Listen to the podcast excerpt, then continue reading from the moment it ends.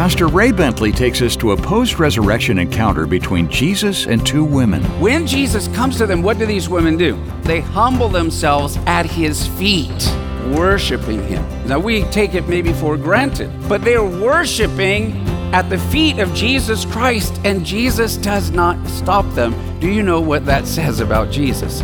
Jesus is equal with God. Spreading the news. All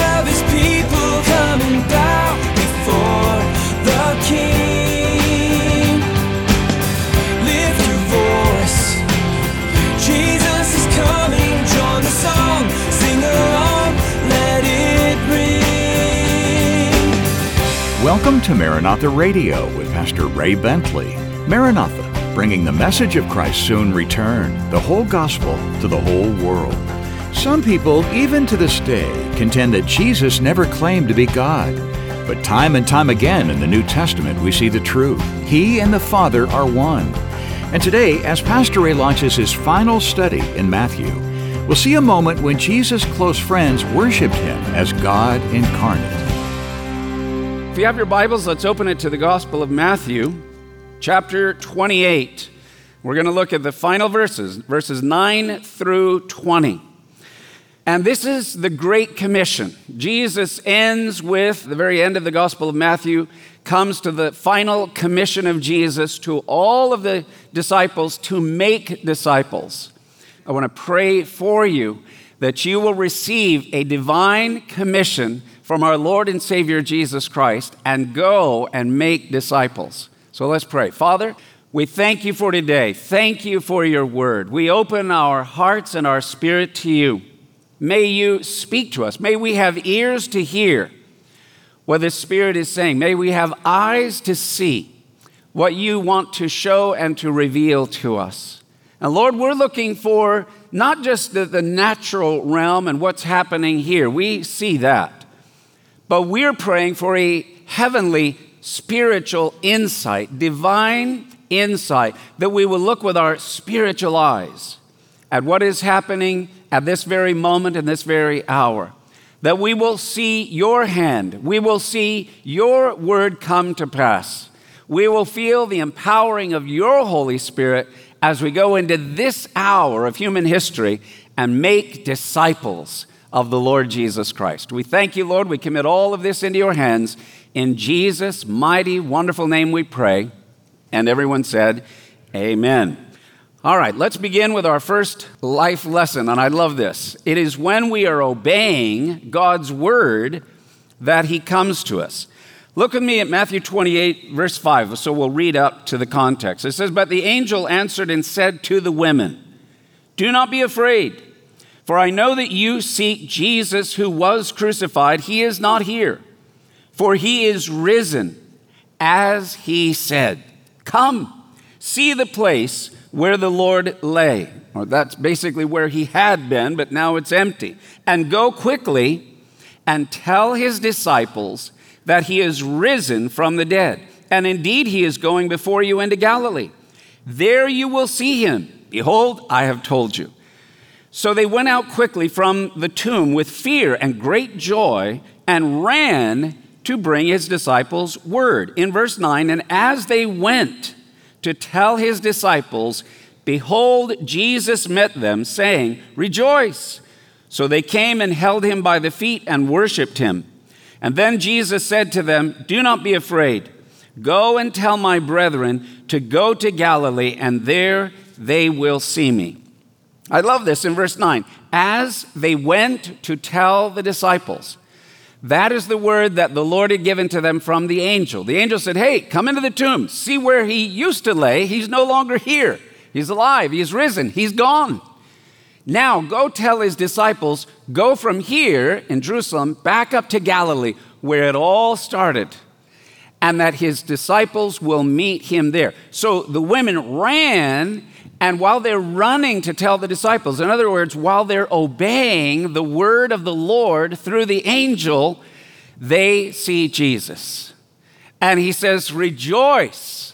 and he brings them this tremendous greeting. I want you to, to grasp this. When we are walking in obedience to the Lord, that's when we will have divine revelations of Jesus Christ. So obey the Lord, obey him, follow him. Don't just read and don't just study the word, but seek to live the word and to obey the word and to walk in the word, and his spirit will come upon you. Now, there's something, there's a scripture that is in Isaiah chapter 40, verse 31. Because we need right now to not just see the things that are in the natural. If your mind is locked in on what's happening here in the natural, you're going to get very discouraged, very depressed. I don't know if you know that historically, this is related to the same time that the spies went into the land. And as the spies went into the promised land, God really wanted them not to look in the natural, but He wanted them to look in the spiritual. Because if they only looked at the natural, and that's what happened to 10 of the 12 spies, they didn't have spiritual eyes, they didn't have faith. They went into the land, they spent 40 days there. After 40 days, they came back. And you know what? They, the Bible says they gave an evil report. An evil report. This is the promised land that God had told them, This is a land flowing with milk and honey. This is going to be the blessing of the Lord. You are my children. You're my chosen. I'm going to bless you and use you to create and provoke jealousy among the nations of the world that they will want to be in relationship with me. But when they went in, they gave an evil report. Why? Because they only saw with their physical eyes. And what did they see in the physical? Giants. And in the physical, when they saw all of the giants, that occupied their minds. They came back and they, they were afraid. And they those 10, you know, dominated. There's only two that saw in the spirit, Joshua and Caleb. So, kind of by numerically, the, the majority said we shouldn't go into the land, and they, they brought fear to two and a half million people. Joshua and Caleb also went in, and one of the places they went in during the 40 days was Hebron. Hebron is what God wanted them to see in the spirit because it's in Hebron that the patriarchs were buried Abraham, Isaac, and Jacob. They literally were able to go into the promised land, and Joshua and Caleb said, Oh, those, those earthly giants, they're little pipsqueaks. They're nothing. We've seen the real giants Abraham, Isaac, and Jacob, and they came back with a good report. So I want to encourage you that if you only look at the natural and listen to the news that's going on in this world from a natural perspective, you're going to be filled with fear. We need to have the eyes of Joshua and Caleb and of a spirit. So here's the scripture I want you to write down Isaiah chapter 40, verse 31. Isaiah chapter 40, verse 31. We need to start waiting on the Lord for a great, mighty outpouring of His Spirit. Isaiah chapter 40, verse 31 says, They that wait on the Lord shall renew their strength. They shall mount up as with wings as eagles. They shall run and not be weary. They shall walk and not be faint. How many of you would love to experience all of that? Hallelujah. They that wait on the Lord. Now, let me tell you about that word wait. In Hebrew, the word wait, kava, literally means to entwine. It means to get entwined. It's like, you know, with vines and how they will entwine. Isn't that interesting? They that wait on the Lord, it's talking about prayer. But the root meaning of the word is they that entwine themselves with the Lord. That's what happens in prayer as you just, you don't have to have a list of all the things you, you know, want to pray about. That's okay, that's good.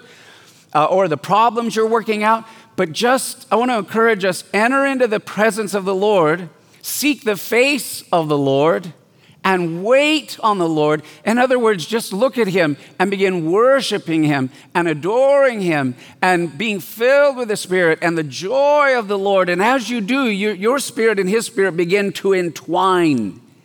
And when your spirit is entwined in the presence of God, that's when the power of God, the glory of God, the refreshing of God, the strength of God, like eagle's wings, and you'll find energy. You'll be revived. You'll be renewed. You'll be able to run and not be weary and walk and not faint.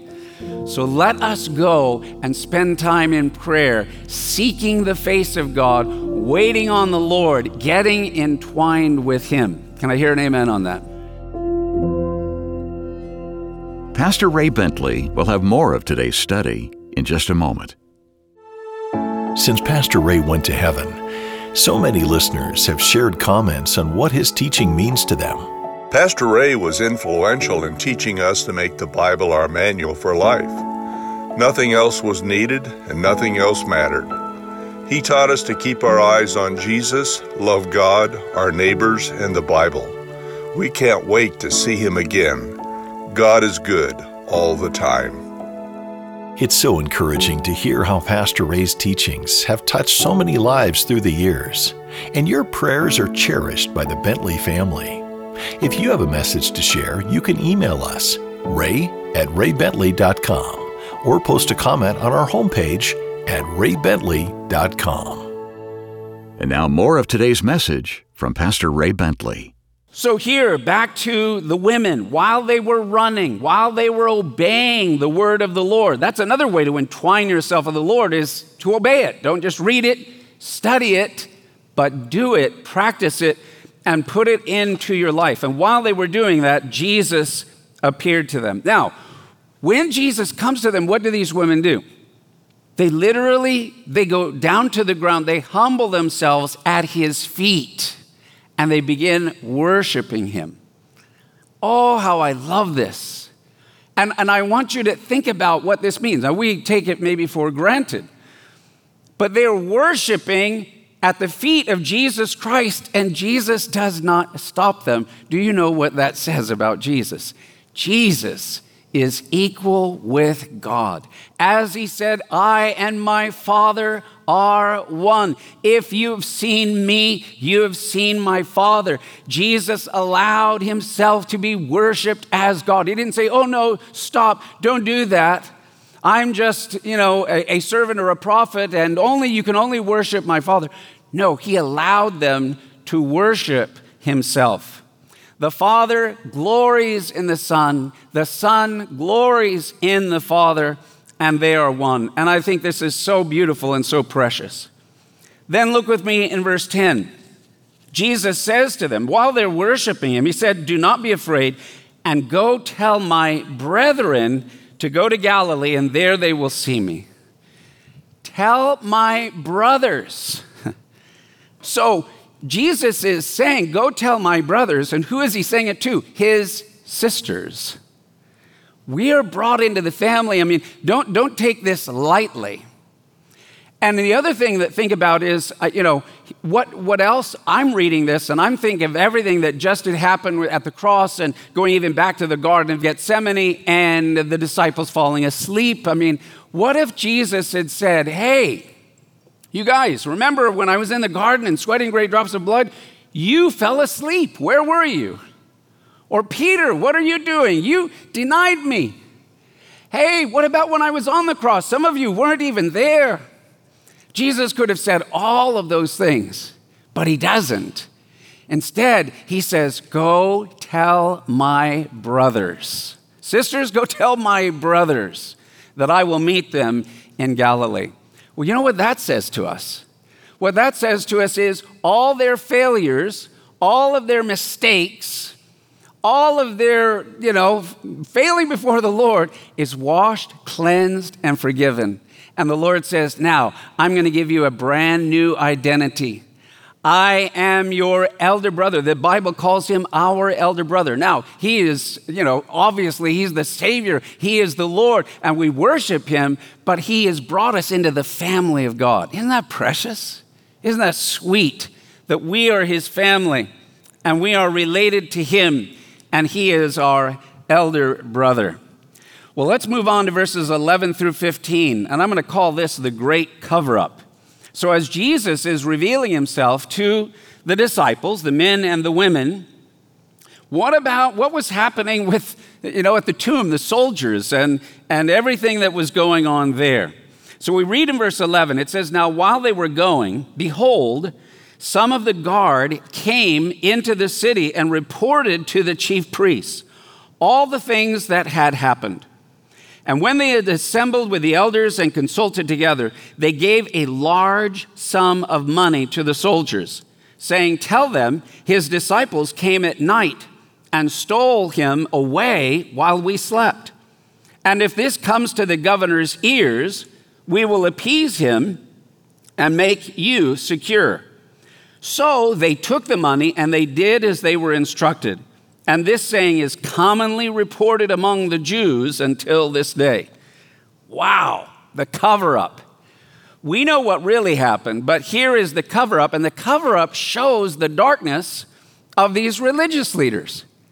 Think about these soldiers who come to the Jewish religious leaders and they've got to explain why there's no body. The religious leaders specifically had asked Pilate, We need Roman military soldiers to guard the tomb.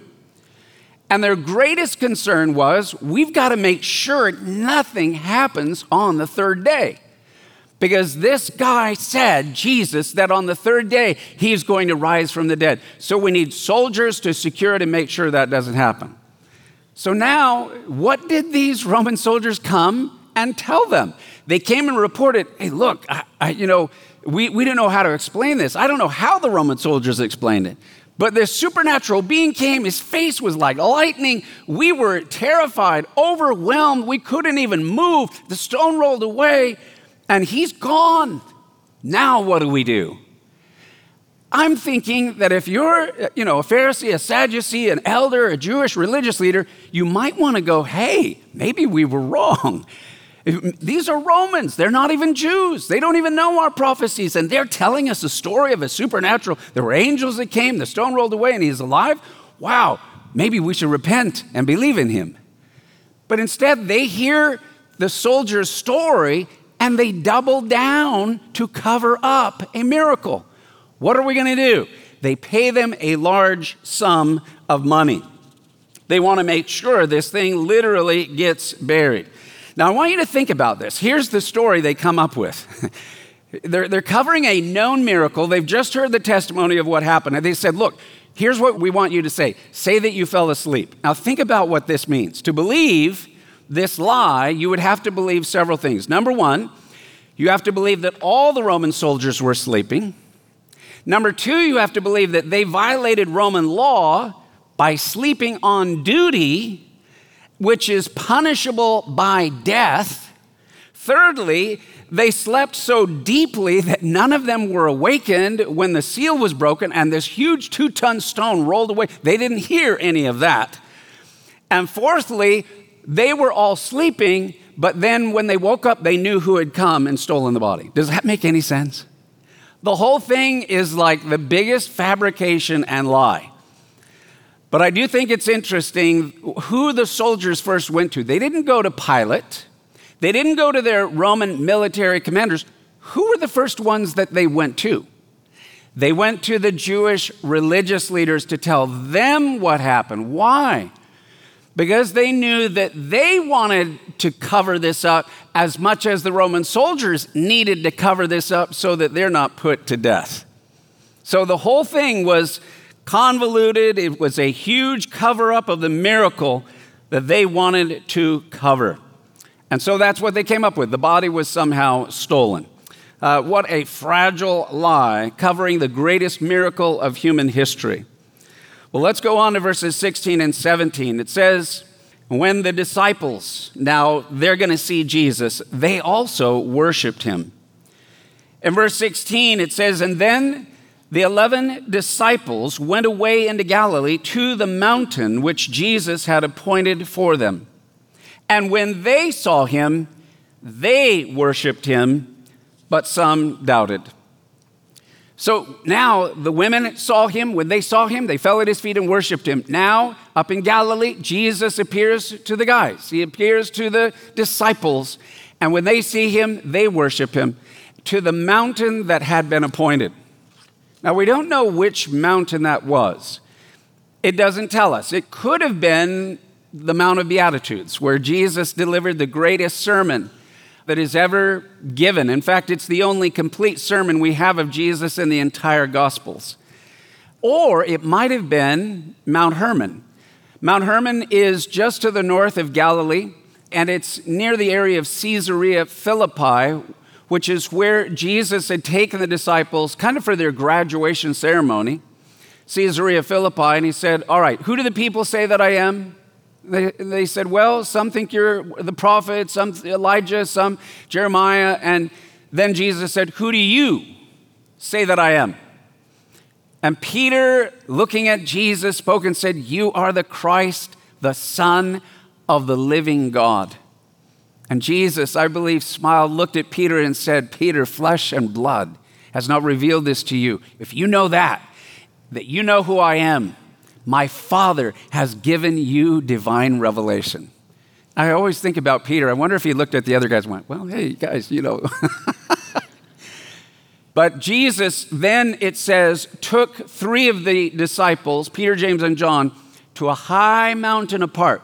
Well, Caesarea Philippi is at the base of the largest mountain in Israel. It's called Mount Hermon.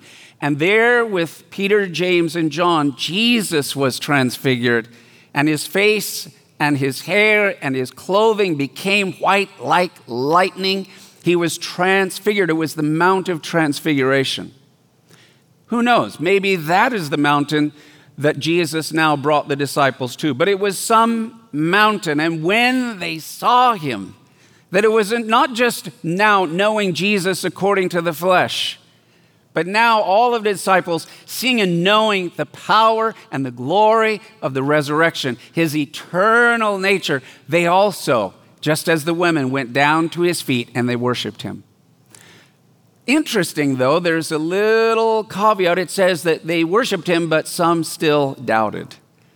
What does that mean? How could you possibly doubt? I don't think that it means that they doubted that he was alive. There he was, and they could see him, but I wonder if there was just, you know, it seems like this is too good to be true.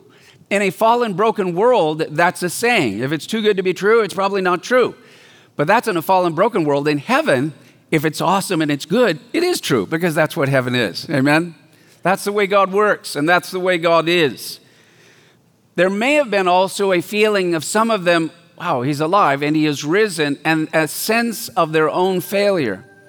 We often, even when Christ reveals himself to us and, and when we're saved and when we love him and worship him and are bowing down to him, we're still so conscious of our own sins, failures, and weaknesses. He doesn't bring up their failures, he doesn't bring up their past, he doesn't bring up their mistakes. They have a new identity. I just want to, in the name of Jesus, uh, encourage you, confirm to you that God wants you to let your past be buried, let it go, let it be washed and cleansed by the blood of Jesus, and to receive your full identity in Christ Jesus. Can I hear an amen on that? Pastor Ray Bentley great encouragement today from our study in the final chapter of the Gospel of Matthew here on Maranatha Radio. Now, today's study is titled, Are You Making Disciples? If you missed any part, you can hear a replay on iTunes or at raybentley.com. That's raybentley.com. There at the homepage, there's a place to leave a written tribute to Pastor Ray's life and ministry. And by clicking Media, you'll see the words Watch, Radio, and Devo. Three ways to enjoy Pastor Ray's insights via video, audio recording, or daily devotions. In fact, at the very bottom of the page, you can arrange to receive Pastor Ray's daily devotions each day automatically at no charge, and also link to his YouTube and Facebook pages. So why not bookmark it? raybentley.com. And you'll find Pastor Ray's books, including his brand new one, The Final Witness, and The Cyrus Mandate, both page turning prophetic fiction novels in the Elijah Chronicles series. You'll see end times prophecy in a whole new light. And raybentley.com is always where you'll find the best deals on Pastor Ray's resources. You can also donate securely right there on the site. Your investments help bring the whole gospel to the whole world. Our mailing address is Maranatha Radio, 10752 Coastwood Road, San Diego, California, 92127. Next time, join Pastor Ray for more from our studies in the book of Matthew.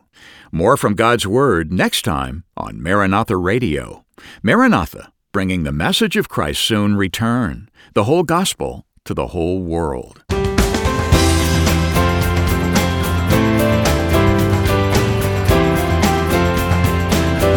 Maranatha Radio with Pastor Ray Bentley is an outreach of Maranatha Chapel, 10752 Coastwood Road, San Diego, California, 92127.